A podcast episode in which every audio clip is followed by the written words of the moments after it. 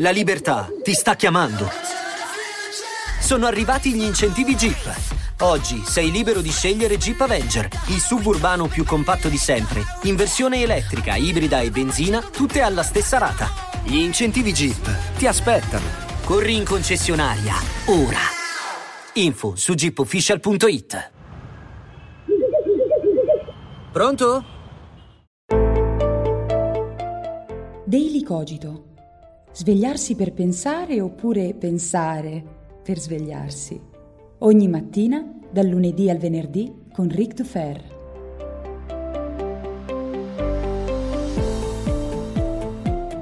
Se l'autorità non esiste, allora la disobbedienza agli ordini del governo è giustificata molto più spesso di quanto non sia generalmente riconosciuto. Ipotizziamo infatti che Sam abbia dato ai suoi vicini degli ordini che non aveva diritto di dare, con il sostegno di minacce nell'applicazione di pene severe.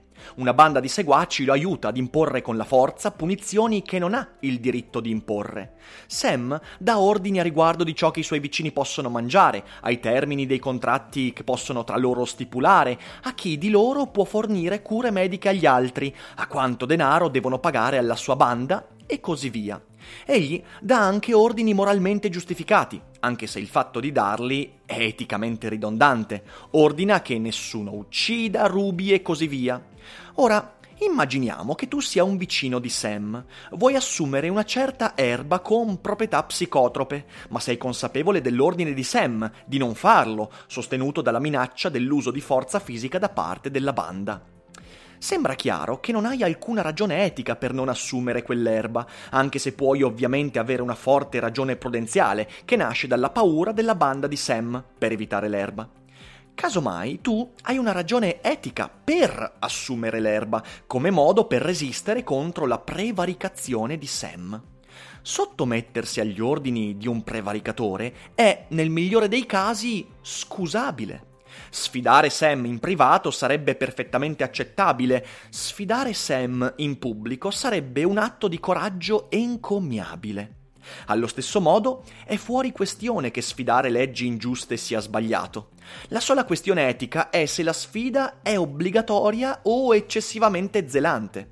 Vista la severità e la credibilità delle minacce comunemente lanciate dallo Stato nei confronti dei trasgressori della legge, credo che nella maggioranza dei casi la sfida alle leggi ingiuste sia eccessivamente zelante. In alcuni casi la sfida è azzardata, come sarebbe temerario quando un rapinatore ti punta addosso una pistola a rifiutarti di consegnare il portafogli, ma non è eticamente sbagliato. Sul caso Sea-Watch si è scritto e detto di tutto. Io come al solito arrivo un po' tardi, in parte perché la scorsa settimana volevo registrare questo podcast ma poi era troppo caldo, stavo per morire, la concentrazione era andata a quel paese e quindi ho detto piuttosto che fare un brutto episodio aspettiamo, e ho saltato infatti la puntata di venerdì fra il panico generale. Ragazzi, con questo caldo capita ogni tanto che Daily Cogito salti, ma oltretutto io ho aspettato anche qualche giorno volentieri per mettere un po' in ordine le idee, perché ovviamente quando accade qualcosa come quello che è successo, il dibattito pubblico impazzisce, tutti cominciano a dire stronzate ed è meglio aspettare per far calmare le acque e a pancia più serena cercare di mettere insieme qualche idea. Quindi è quello che faremo oggi. Buongiorno a tutti e bentornati anche questa mattina qui su Daily Cogito. Io sono sempre Rick Dufer e le parole con cui ho aperto questa puntata sono di Michael Huemer nel bellissimo libro Il problema dell'autorità politica, un esame del diritto di obbligare e del dovere di obbedire. È un libro in cui questo autore, che vi consiglio caldamente, e sotto in descrizione troverete il link per acquistare il libro su Amazon, fatelo, è una lettura straordinaria, cerca di mettere in crisi il concetto stesso di autorità politica. E la tesi portata avanti nel brano che vi ho letto è non solo che l'autorità politica sia un'illusione, ma che quando essa comincia a usare la legge al tempo stesso per giustificare le cose che già tutti sanno, cioè non uccidere, non rubare, non fare del male, lì Huemer ci dice non serve una legge, tutti quanti sappiamo intuitivamente che queste sono cose sbagliate moralmente, eticamente, lega questa particolare autorità illusoria la possibilità di imporre divieti, pene, punizioni che però sono del tutto irragionevoli. Ecco, a questo vorrei collegarmi per dire una cosa fondamentale, che sul caso Sea-Watch hanno ragione la Meloni e Diego Fusaro. Hanno ragione quando dicono che la Sea-Watch poteva essere affondata. Hanno ragione perché la legge dice, anzi, rende discutibile questa conclusione. Ora, io non voglio entrare nella analisi precipua di tutti i commi, di tutte le leggi. Sotto vi metterò delle fonti di persone che hanno fatto un'analisi molto approfondita a riguardo. Alcuni dicono che il diritto internazionale non ti permetterebbe di fare questo, altri dicono che di fronte a questa lesa maestà dei confini e dell'autorità italiana si può fare. Diciamo che ci sono, ci sono delle sfumature. Dal punto di vista della legge, però, la Meloni e Fusaro, ovvero questo terzo mondo dell'intelletto italiano, hanno, hanno le loro ragioni. La legge ci permette di pensare che si possa fare, si possa punire fino all'estremo, cioè fino all'affondamento della nave. Ovviamente la punizione è arrivata perché il capitano della Sea-Watch è comunque stato arrestato fra il giubilo di tutti questi terzomondisti dell'amigdala, dell'ipofisi e delle sinapsi cerebrali. Però, però il caso Sea-Watch afferma prima di tutto che la legge non è tutto. La legge ci permette di dire che la Sea-Watch poteva essere affondata, ma questa non può essere la nostra unica conclusione e neanche l'unico criterio di giudizio di questa faccenda. E ora cercherò di argomentare quanto segue. Quando la legge si dimentica che essa esiste in virtù di regole che vanno oltre la contrattazione sociale, beh lì la china La china è molto veloce, eh, è molto ripida, è molto pericolosa. Perché?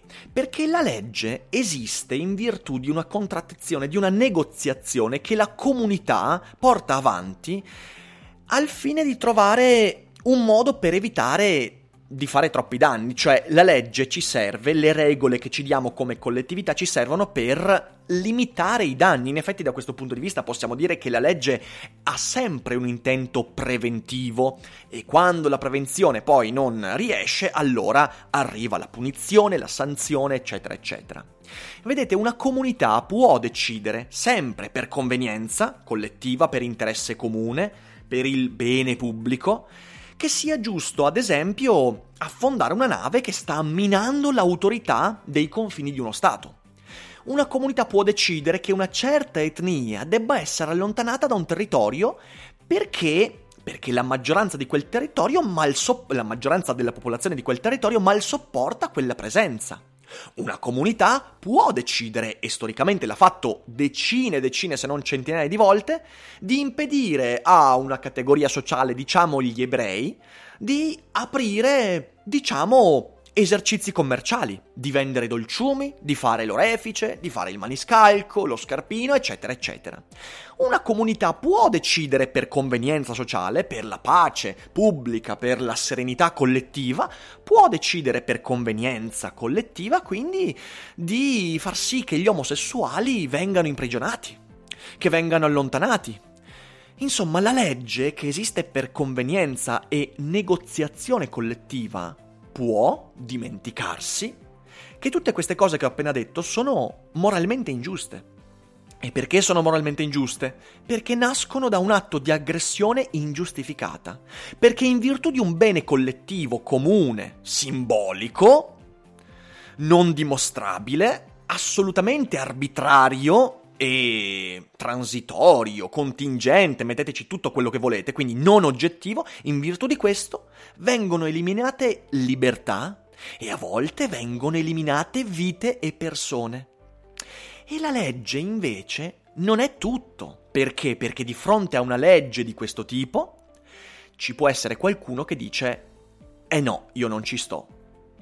E a volte ciò che conviene, quello che viene designato dalla legge, a volte ciò che conviene, quindi queste regole diventano palesemente ingiuste. E dove sta l'ingiustizia nel caso Sea-Watch? Dove sta l'ingiustizia e l'illogicità dietro coloro che sbraitano animalescamente sui social, in televisione, dicendo che la Sea-Watch deve essere affondata, affondatela. Io l'ho vista quella diretta ed ero costernato nel constatare quanti mentecatti scrivevano sotto a quella diretta bisogna affondarla, affondatela, adducendo delle, de, de, delle ragioni veramente fuori dal mondo, fuori di testa. Ecco, l'ingiustizia sta nel fatto che quando noi valutiamo questo tipo di eventi dobbiamo prendere una bella bilancia e cercare di soppesare ciò che sta da una parte, gli argomenti di una parte e gli argomenti dell'altra.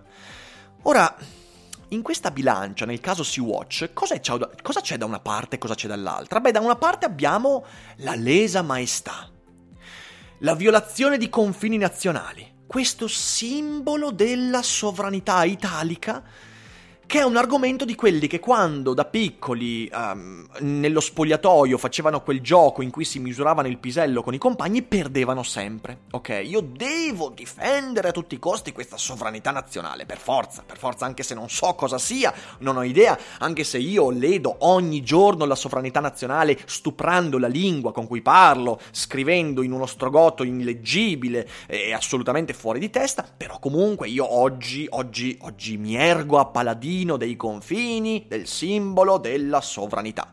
Questo c'è da una parte della bilancia, dall'altro c'erano delle vite umane e c'era il fottersene di queste vite umane da parte di chi scriveva affondatela, ribaltatela, a testa in giù, sottosopra, ne ho lette di tutti i colori e le ho lette e le ho sentite anche da esponenti delle istituzioni, anche da personaggi in vista, lo ribadisco, terzo mondo dell'intelletto. Per me, se tu che ascolti sei uno di questi, uno di quelli che hanno scritto di affondarla, per me, ma anche soltanto di lasciarla in mare, di lasciarla là, di...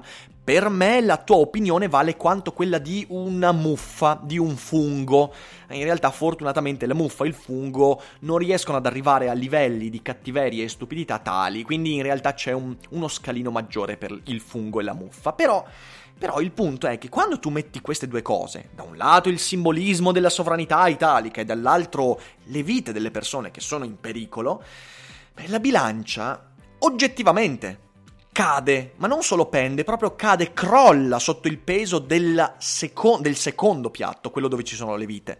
E se, se tu vuoi argomentarmi il fatto che è più importante conservare questa maestà dei confini sovrani italici, eccetera, eccetera, rispetto al salvaguardare delle vite umane, eh, che sono in pericolo, che potrebbero morire, donne, bambini, beh, io ti dico che se vuoi lasciarmi un commento argomentando questo, devi essere veramente molto bravo, veramente molto bravo, altrimenti è meglio che tu ti tenga chiusa quella bocca, anzi che tu tenga ritirate le ditine che ti ritrovi ogni giorno e che eviti proprio di commentare, perché o hai degli argomenti veramente seri, se invece vieni qua a dirmi eh ma ci invadono, allora io ti prendo, vengo lì e ti tolgo il tupè intellettuale con cui cerchi di coprire la calvizie della tua intelligenza, ok? Quindi spero che questo sia molto chiaro.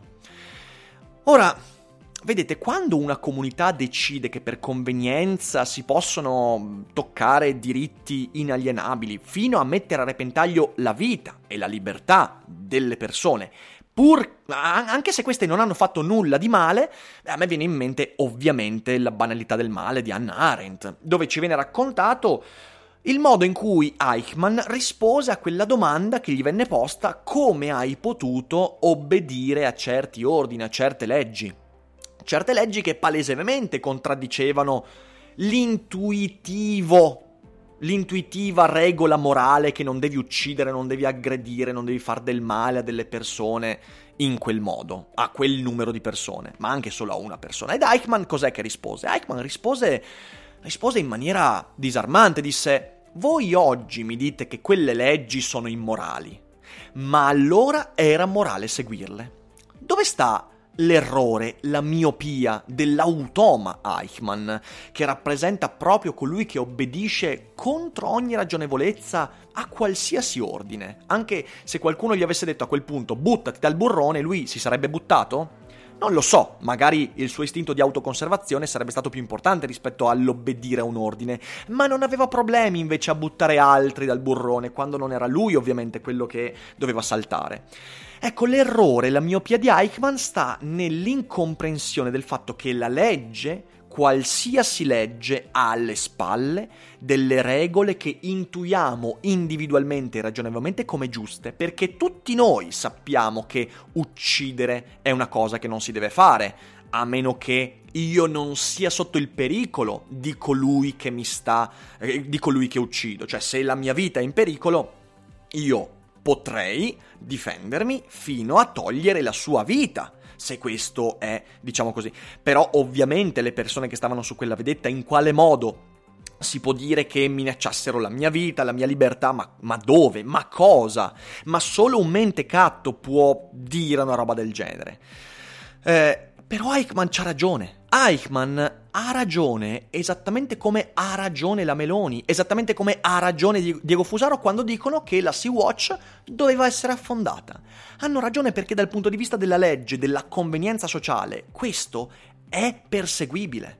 Perché ci si dimentica che la legge alle spalle ha qualcosa di più rispetto alla negoziazione fra individui, e quel qualcosa in più è l'intuitiva sensazione, il pensiero intuitivo e ragionevole che non ci viene insegnato da qualcuno ma che abbiamo dentro di noi, che uccidere qualcuno di indifeso è sbagliato, è immorale, è ingiusto, e che quando la legge mi comanda di farlo io posso e devo disobbedire.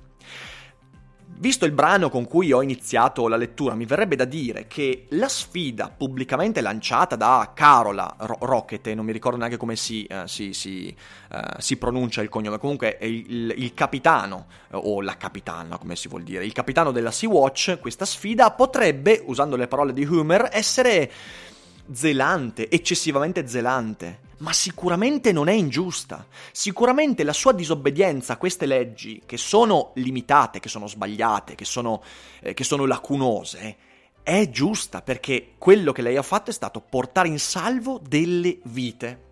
Possiamo dire che ha sfidato in maniera coraggiosa, possiamo dirlo, possiamo dire che è stata eccessivamente zelante in questa sfida, possiamo dirlo, non possiamo dire che lei abbia violato un codice etico, ha violato alcune regole negoziate collettivamente in passato da persone che difendevano un simbolo, cioè la maestà sovrana dell'Italia. Ma la cosa fondamentale che dobbiamo comprendere è che di fronte a una legge che mette a repentaglio delle vite e che dall'altra parte mette sul piatto della bilancia la difesa di un confine nazionale, non possiamo assolutamente che condividere la disobbedienza, che è sempre qualcosa che si può portare avanti. Peraltro, peraltro, io vorrei aggiungere una cosa. Aggiungo infatti che i legalisti dell'ultima ora, quelli che dicono che la legge va fatta rispettare contro ogni altro ragionevole dubbio, sono gli stessi che quando poi eh, incontrano una legge che va a ledere la loro persona, oppure le persone di cui hanno stima, oppure a limitare le loro opinioni, a quel punto sono tutt'altro che legalisti. E infatti ci sono tanti mezzi fascisti fra quelli che dicono bisogna affondare la Sea-Watch, però c'è una legge in Italia che possiamo tranquillamente discutere sull'apologia del fascismo, che è un reato, e però quando qualcuno alza eh, il braccio teso verso il cielo e viene multato e punito, tutti quanti a dire ah, la legge è ingiusta. Quindi sei un pezzettino di sterco se mi difendi la legge solo quando conviene a te, solo quando dà ragione alle tue ideologie da mentecatto. In realtà o sei sempre legalista e quindi dici la legge è giusta, e come Eichmann ha fatto, obbedisco anche quando questa cosa magari mi sconviene, oppure ti tieni la tua linguetta di merda fra i denti e stai zitto di nuovo. Ma detto tutto questo, io credo che il caso Sea-Watch ci ricorda tre cose, in, re- in realtà ce ne ricorda tante, ma tre cose ci ricorda. Ah, prima di arrivare a questo, io non voglio entrare nel dibattito che io ho già affrontato altre volte sul fatto che certamente eh, i paesi europei che hanno rifiutato di far attraccare la Sea-Watch prima che l'Italia avesse questa vicenda, in realtà, insieme all'Unione Europea, con le sue prese di posizione sull'immigrazione, stanno spesso dando degli assist incredibili a Salvini, eh, però lo ribadisco, ci sono persone molto più competenti di me a riguardo, io vi linko sotto qualcosa, che hanno discusso delle sfumature che queste regole, queste leggi, e sulla relazione, diciamo così, fra diritto internazionale e diritto marittimo italiano, insomma, come si sono sviluppate queste cose. Quindi non entro in questo campo, se volete approfondite con i link sotto, però lo ribadisco, tre cose ci ricorda questo caso. La prima è che la legge è forte, la legge è forte perché è il risultato di una nego- negoziazione collettiva faticata, una negoziazione eh, desiderata, mediata, eh, che è parte di un compromesso fra tante persone e tanti animi. Quindi la legge è forte, ma la disobbedienza di fronte ad un sopruso lo è di più. E questo vale anche per quelli convintissimi che non esista nessuna legge naturale, nessun diritto naturale, che in realtà tutto quanto è negoziabile. Però nel momento in cui quello che è stato negoziato diventa un sopruso, quelli sono i primi ad alzarsi e dire no cazzo, è ingiusto, ovvero la legge mi dice ciò che è legale, quello che è il diritto, ma dentro di me so che ci sono dei criteri per capire quando qualcosa è ingiusto, quindi un legame con la giustizia, non con la legge. E su questa cosa io non smetterò mai di ribadire. Il caso Sea-Watch ci ricorda che c'è un diritto, anzi non chiamalo diritto, ci sono delle regole che non sono state negoziate ma che intuitivamente tutti noi condividiamo e che da un lato chi segue sente di poter assecondare quella parte di sé, chi non segue è un pezzo di merda. Seconda cosa, dietro la legge si nascondono i pusillanimi della convenienza, che è quello che ho detto prima. Tu sei un pusillanime se ti fai bandiera di una legalità quando quella legge dà ragione alle tue ideologie da, da piccolo uomo di provincia, mentre quando poi la legge, di nuovo, negoziata collettivamente, dà contro le tue opinioni, le tue ideologie, eccetera, eccetera, allora ti scagli contro. Sei un pusillanime e il novantotto per cento di quelli che oggi si scagliano contro l'illegalità dell'atto della Sea-Watch sono pusillanimi, che è molto peggio di muffe, batteri, eccetera, eccetera. Terzo, secondo la, le- secondo la legge, ovviamente con le dovute letture, interpretazioni e sfumature, la Sea-Watch poteva essere discutibilmente affondata o comunque si poteva punire qualcuno per quell'atto, come in effetti è successo visto che il capitano della Sea-Watch è stato arrestato. Secondo una buona fetta della comunità italica, questo, cioè affondare la Sea-Watch, era la cosa più conveniente da fare. Ma fortunatamente la storia viene disegnata soprattutto dalle decisioni di individui che non ci stanno, individui che pur riconoscendo la contrattazione collettiva della legge a un certo punto dicono eh, vaffanculo a tutto, questa cosa non è giusta. E questo è importante, perché sono quei gesti che cambiano poi il corso di certe vicende. E la cosa che più mi rammarica è vedere che molti di questa seconda parte, quelli che sanno dell'ingiustizia di certe cose, se ne sono stati zitti. E questa cosa non va bene, bisogna parlare di questo, bisogna prendersi le responsabilità e esprimere la propria opinione. Ora, detto tutto questo, se tu sei uno di quelli che, come ho appena accennato, come ho accennato poco fa, eh, è convinto che la Sea-Watch doveva essere affondata perché è più importante salvaguardare i confini che non le vite, se vuoi commentare, ti do un avvertimento, sii molto argomentativo, porta degli argomenti solidi, cerca di essere convincente, magari non ti darò comunque ragione, però cerca di portare argomenti credibili, non ah ci invadono, ah ma poi la crisi, eh ma Salvini, eh viva il capitano, no, porta degli argomenti seri, perché altrimenti ti banno, cioè nel senso se io leggo qualcuno che porta i soliti argomenti da stronzi, io lo banno, vi avviso.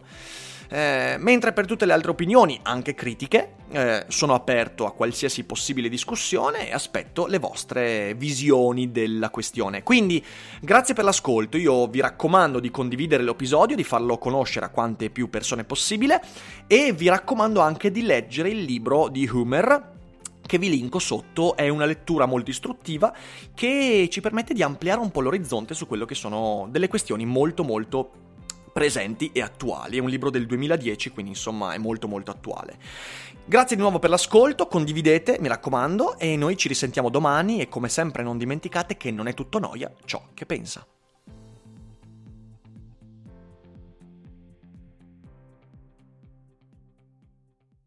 Oggi Voice ti consiglia... Ciao, sono Zoe Epifani. Se cerchi il podcast perfetto per motivarti e fare il tuo glow up nel duemilaventiquattro... And Now What? È proprio quello che fa per te. Lo trovi su tutte le piattaforme di podcast. Ci vediamo lì.